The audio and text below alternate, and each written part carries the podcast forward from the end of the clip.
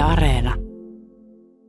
Paikan päällä tällä hetkellä Alina Kulon ja minun Juhani Kenttämän lisäksi myös Turun yliopiston Pohjois-Amerikan tutkimuksen professori Benita Heiskanen. Oot nyt seurannut presidentinvaaleja eri medioissa, muun muassa täällä Ylenkin toimituksessa. Ö, millä fiiliksellä Benita Heiskanen nyt seuraa Yhdysvaltain presidentinvaaleja, jossa siis valitaan presidenttiä kaudelle 21-25?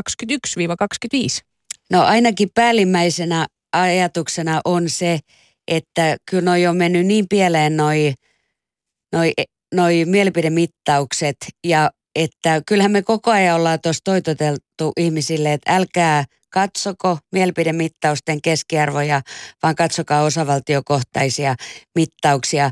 Mutta nyt tulee sellainen vaikutelma, että niitä on kyllä tällaisten sinisten linssien läpi tehty, samoin kuin näitä eri skenaarioita. Et se on nyt se sellainen ensimmäinen asia, mitä Yhdysvalloissa tullaan varmaan keskustelemaan nyt hartaasti, että, että miten nämä saatto mennä taas näin pieleen. Mistä se kertoo, Penita Heiskanen, että nämä on mennyt pieleen taas? Se kertoo nyt ainakin siitä, että, että siellä on niin monta toimijaa, joiden, joiden jotkut laskuopit yritetään laittaa nyt yhteen jollain sellaisella metodilla, mikä ei kerta kaikkiaan toimi. Että se se malli ei toimi. Että, että täälläkin ollaan paljon tota, sitä 538 mallia katsottu, niin sehän meni pieleen silloin 2016 ja nyt se näyttää menevän pieleen taas. Että ehkä se järkevin tapa on kuitenkin sitten katsoa niitä Real Clear Politics tai jotain tällaisia, missä ne näyttää ne eri mittaukset ja niiden erot ja sitten tehdä vaan jotain omia johtopäätöksiä, että mitkä onnistu viime, viime kerralla ja että siellä on, siellä on yhtä monta kokkia kuin soppaa, niin se varmaan se on se yksi keskeinen kysymys. Mutta sitten että ehkä tähän on vaikuttanut myöskin se, että kun näitä on myyty tällaisena elämä- ja kuoleman vaalina.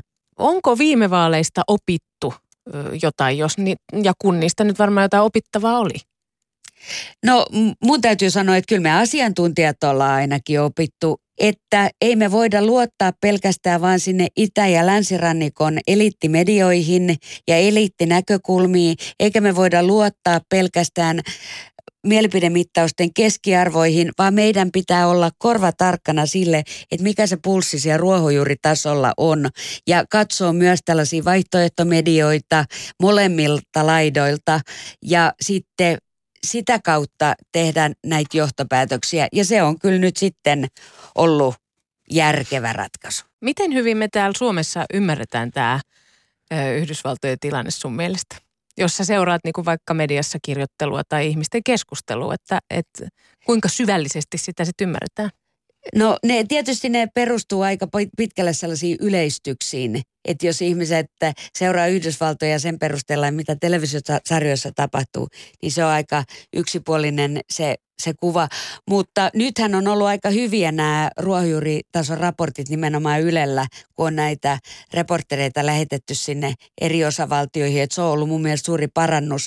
Että jos me seurataan vaan niitä elittimedioita, niin sit me ei saada sitä kuvaa siitä, että miten se kansalaisten pulssi sykkii nimenomaan eri paikassa. Että kun sanotaan, että usalaiset sitä tai että usalaiset tätä, niin sitten aina pitäisi kysyä, että mitkä usalaiset ja missä ja, ja mitä tulee, tulotaso olevat ja missä maantieteellisessä kontekstissa ja, ja problematisoida sitä, että, että keistä on kyse. Yle puhe. Trump on tunnettu todellakin esimerkiksi Twitter-päivityksistään – ja toki muutenkin somessa nykyään käydään yhteiskunnallista keskustelua. Jos nyt puhutaan siitä, että mikä muuttuu ja mikä on muuttunut tämän Trumpin valtakauden aikana ja sen jälkeenkin mahdollisesti, jos nythän nämä vaalit häviää, niin onko tällainen Twitter-presidenttiys tullut jäädäkseen huolimatta siitä, kuka vaalit voittaa?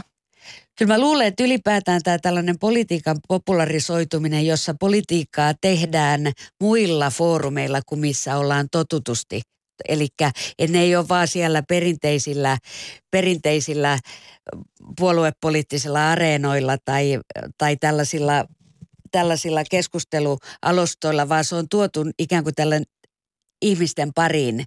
Ja sosiaalinen media on sillä tavalla hyvin demokraattinen, että kuka tahansa voi ottaa kantaa ja sitä kautta tehdään sitä politiikkaa. Että luulisi, että se on myöskin sellainen foorumi, mikä on osoittautunut tosi tehokkaaksi keinoksi, koska sinähän pystyy kontrolloimaan sitä sanomaa hyvin, mm. hyvin tehokkaasti, että voisi ajatella, että muutkin kävi näissä vaaleissa mitä tahansa, niin tulee käyttää sitä foorumia hyväkseen. Mutta sitten toisaalta se täytyy ottaa tosi vakavasti senkin takia, koska esimerkiksi nämä kolmansien valtio, valtioiden vaalisekaantumiset tapahtuu nimenomaan näissä. Näillä alustoilla, samoin kuin sitten tämmöinen aktivismi, ruohonjuuritasoaktivismi ja myös tällaiset radikaalit liikkeet. Nehän toimii siellä siellä netissä. Mm. Turun yliopiston Pohjois-Amerikan tutkimuksen professori Benita Heiskanen, mitä Yhdysvallat mielestäsi tällä hetkellä kaipaa, huolimatta tästä presidentinvaalituloksesta? Dialogia. Eli että ihmisten pitäisi oppia puhumaan kes, keskenään. Ja mä luulen, että se saattaa tapahtua, jos politiikassa tapahtuu sukupolven vaihdos.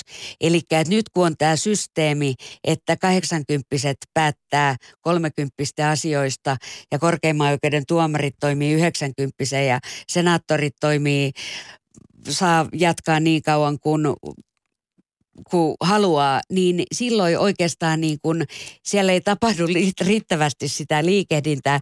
Että jonkinlaista remontointia tarvii toi systeemi tai saneerausta, että ja sitten jos sitä aletaan saneeraamaan, niin oikeastaan pitää pohtia äänestysjärjestelmä, kaksipuolueen järjestelmä. Eh, voidaan pohtia ihan koko federalismin rakennettakin, mutta että siellä on niin suuria kysymyksiä, jotka pitää pohtia sen takia, että ne ei kaikki ihan toimi tässä 2020-luvun systeemissä, mitä on silloin 1700-luvun lopussa päätetty. No näetkö Benita Hesken, että tämmöinen myllerys lähtisi käyntiin tässä lähitulevaisuudessa? No kyllä mä luulen, että sitten kun se uusi sukupolvi tulee tai pääsee vallan kahvaan ja ottaa sen itselleen, niin niillä on niin erilaiset arvot kuin tällä nyky, nyky kaartilla, että varmaan näitä, näitä tullaan pohtimaan, mutta riippuen nyt myöskin, että mitä näissä vaaleissa käy. Eihän republikaaneilla ja demokraateilla ole mitään, mitään kiinnostusta romuttaa tuota puoluejärjestelmää, koska se hyödyttää heitä itseään, mutta ne laitamat – niin ne progressiiviset ja muut, niin ne, ne saattaa sitten äänekkäästi tulla kyllä vaatia, vaatimaan vaihtoehtoja politiikalle.